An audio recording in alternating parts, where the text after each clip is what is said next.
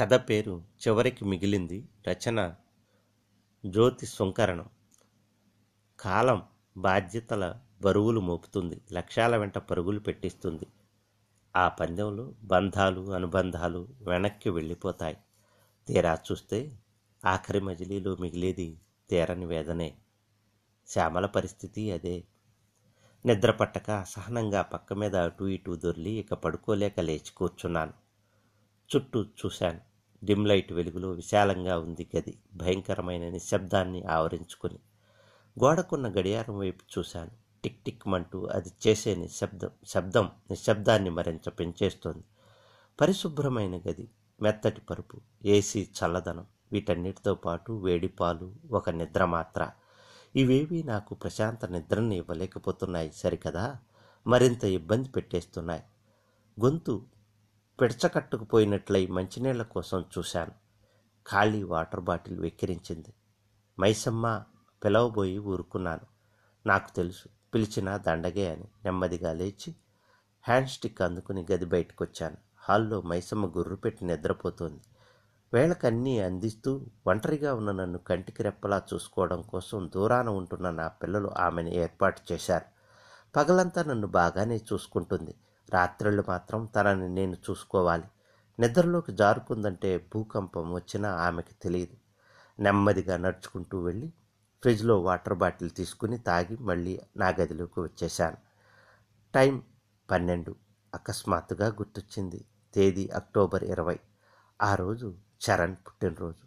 Phone చేసి మాట్లాడితే బావుణ్ణు అని ఫోన్ దాకా వెళ్ళాయి చేతులు. కానీ ఆగిపోయాను. వేళ కాని వేళలో చేస్తే గాభరా పడతారని.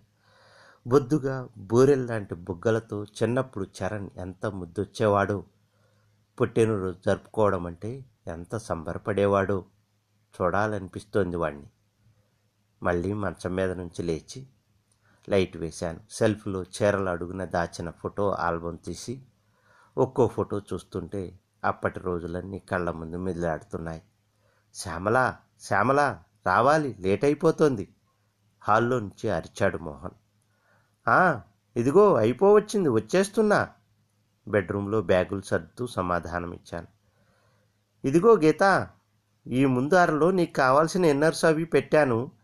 లోపల కొత్త నైట్ డ్రెస్సులు ఉంచాను. ఇక నీ హెయిర్ బ్యాండ్లు రిబ్బన్లు అవి ఈ చిన్న బ్యాగులో సర్దుతున్నాను. ఇవిగోరా చరణ్ నీకోసం చాక్లెట్లు వేపర్లు బ్యాగ్లో పెట్టాను. ఇక మీ ఇద్దరికి స్నాక్స్ వేరేగా సర్దాను. ఇంకా ఏదైనా అవసరం అనిపిస్తే ఫోన్ చేయండి. పదండి ఇంకా టైం అయిపోతుంది అంటూ రెండు బ్యాగుల్ని చేతులతో పట్టుకుని హాల్లోకి వస్తుంటే అమ్మా అమ్మా అమ్మా ప్లీజ్ ఇంకో రెండు రోజుల్లో తమ్ముడి పుట్టినరోజు ఉంది కదా. దాన్ని ఇక్కడే జరుపుకుని తర్వాత రోజు వెళ్ళిపోతాం హాస్టల్కి. అమ్మా ప్లీజ్ అమ్మా బతిమాలుతూ అడిగింది పన్నెండేళ్ళ మా అమ్మాయి గీత. అవునమ్మా ప్లీజ్ అమ్మా పదేళ్ళ చరణ్ కూడా అక్కకి వంత పాడాడు. లేదు లేదు. స్కూలు హాస్టల్ తెరిచి మూడు రోజులైనా వెళ్ళకపోతే బోలెడన్ని సంజాయిషీలు ఇచ్చుకోవాలి. పదండి పదండి అంటూ వాళ్ళకి మరో అవకాశం ఇవ్వకుండా తొందర పెడుతూ హాల్లోకి నడిచాను. నేను వినేలా లేనని ఇద్దరు వాళ్ళ నాన్నకి చెరువు వైపు చేరారు. నాన్న తమ్ముడి పుట్టినరోజు అయ్యేదాకా ఇంట్లోనే ఉంటాం బతిమాలింది అమ్మాయి. అవును నాన్న ఇంకో రెండు రోజులు ఇంట్లోనే ఎంజాయ్ చేస్తాం ప్లీజ్ నాన్న చరణ్ కూడా అన్నాడు. అయ్యో అలాగంటే ఎలా? ఈ వారం రోజుల సెలవులకే ఎంతో ఇబ్బంది అయింది మాకు మీరు ఇంట్లో ఉంటే. ఆ రోజు అమ్మ నేను హాస్టల్కి వస్తాం. మీ ఇద్దరికి బోల్డన్ని బహుమతులు పట్టుకొస్తాం. సరేనా? పదండి. మిమ్మల్ని వదిలిపెట్టి మేము ఆఫీసులకు వెళ్ళేటప్పటికి చాలా లేట్ అయిపోతుంది. మరో మాటకి అవకాశం లేకుండా బయటకు దారి తీశాడు మోహన్. వాళ్ళిద్దరిని హాస్టల్లో దింపి ఆఫీస్కి వెళ్ళేసరికి చాలా ఆలస్యం అయిపోయింది ఏంటి శ్యామల? ఈ రోజంత లేట్ అయింది బాస్ రెండుసార్లు వచ్చి వెళ్ళారు అంది పక్క సీట్లో పద్మ. ఈరోజు మా పిల్లలు బడి తెరిచారు హాస్టల్లో దింపి వచ్చేసరికి ఈ సమయం అయింది అన్నాను. ఓ హాస్టల్లో దింపేశారా? అయితే నీకు కొంత తీరిక దొరుకుతుందన్నమాట. వారంగా చాలా పని మిగిలిపోయిందిగా అదంతా పూర్తి చేసుకోవచ్చు అంది పద్మ. అవును కానీ ఏ మాటకా మాటే చెప్పుకోవాలి హాస్టల్లో దింపి వచ్చేస్తుంటే వాళ్ళ దిగులు మొహాలు చూసి కడుపు తరుక్కుపోతుందనుకో అన్నాను కాస్త బాధగా. ఆ మాట నిజమే. హాస్టల్లో దింపిన ఒకటి రెండు రోజులు తప్పదు మనకు ఆ బాధ. కానీ ఏం చేస్తాం? లేచిన దగ్గర నుంచి కాలంతో పోటీ పడాల్సిన వాళ్ళం. మనతో పాటు వాళ్ళని కూడా ఇబ్బంది పెట్టడం ఎందుకు? అదే హాస్టల్లో ఉంటే వేళకి తిండి చదువు అంది పద్మ. అవును నిజమే. ఎందుకు పరిగెడుతున్నామో తెలియదు కానీ పరిగెడుతున్నాం యాంత్రికంగా. కీచి వదిలిన బొమ్మల్లా కాళ్ళు చేతులు ఆడిస్తూ కొట్టుకుంటూనే ఉంటాం రోజంతా. ఏం చేస్తాం? తప్పదు మరి. అలసిన సొలసిన పరిగెత్తుకుంటూ పోవడమే. లేదంటే పక్క వాళ్ళు మనల్ని దాటుకుపోతుంటారు. సర్లే నేను వెళ్ళి బాసుని కలిసి మాట్లాడొస్తాను అంటూ కుర్చీలోంచి లేచాను. అమ్మా అమ్మా అమ్మగారు! అరుస్తోంది మైసమ్మ. అబ్బా ఎందుకలా అరుస్తావు? ఏంటో చెప్పు. గత స్మృతుల వలన చెమ్మగిల్లిన కళ్ళని తుడుచుకుంటూ విసుక్కున్నాను. అమ్మా మీరు హార్లిక్స్ తాగే టైం అయింది. లేచి మొహం కడుక్కుంటారని వినయంగా నసిగింది. కాసేపు అయ్యాక తాగుతాలే ఇప్పుడు తాగాలనేం లేదు అటు తిరిగి పడుకున్నాను. అమ్మా హార్లిక్స్ తాగడం లేట్ అయితే ఆనక మందులకు లేటు తర్వాత టిఫిన్కి అన్నీ లేట్ అయిపోతాయమ్మా నాకు తెలుసు తనిక నేను లేచేదాకా కదలదు. ఆమెకు అలా కీచి వదిలారు మా పిల్లలు. ఒక్క రెండు నిమిషాలు మంచం మీద అలాగే ఉండి లేచాను. ఇక మైసమ్మ ఇష్టం.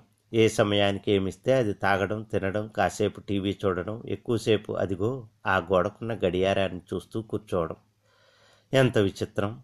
ఒకప్పుడు అదే కాలంతో కాలంతో పరిగెట్టలేకపోతున్నా ఆగితే బాగుండు కాసేపు ఊపిరి పీల్చుకోవచ్చు అనుకునేదాన్ని.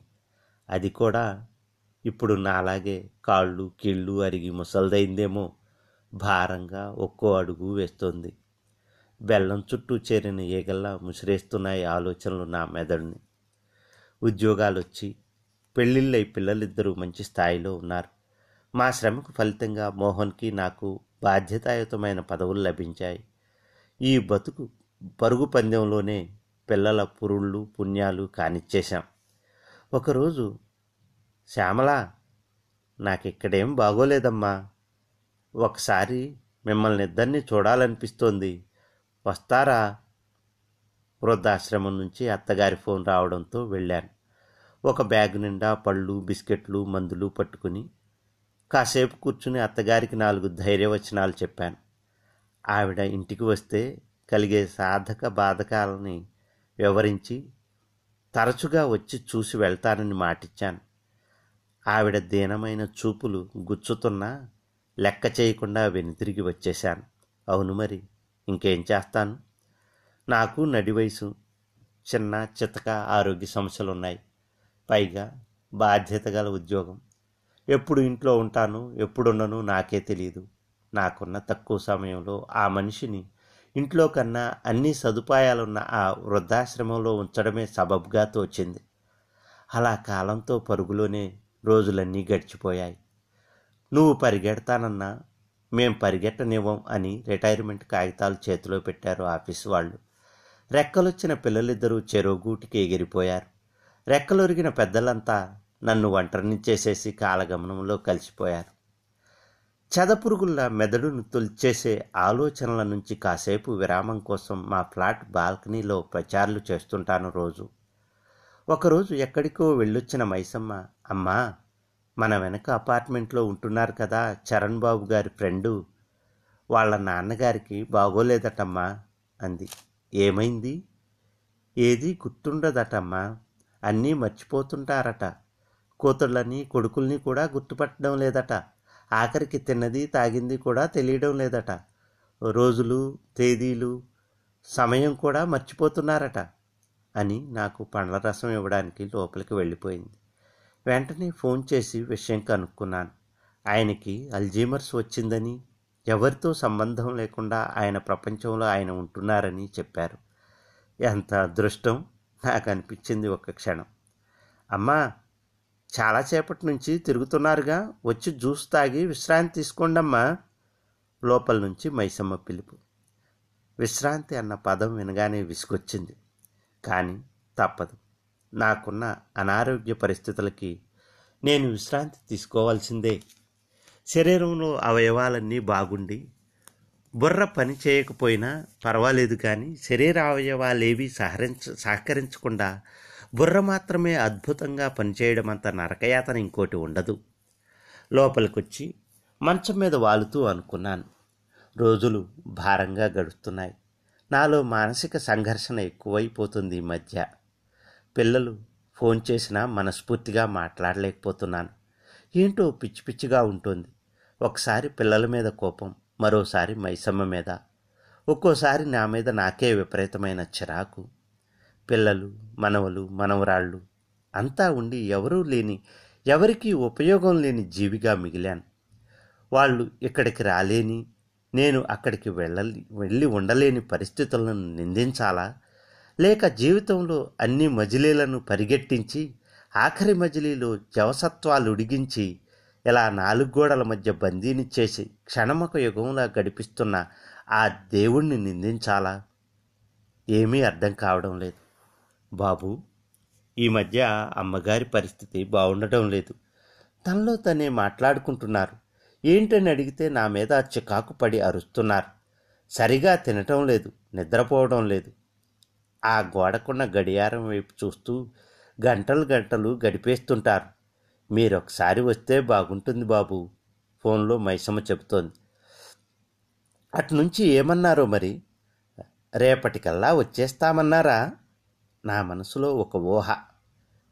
అంతే నాలో ఉత్సాహం పెళ్ళుబిక్కింది శరీరంలోకి గ్లూకోజ్ ఏదో వెళ్ళిన శక్తి నన్ను మంచం మీద పడుకోనివ్వలేదు.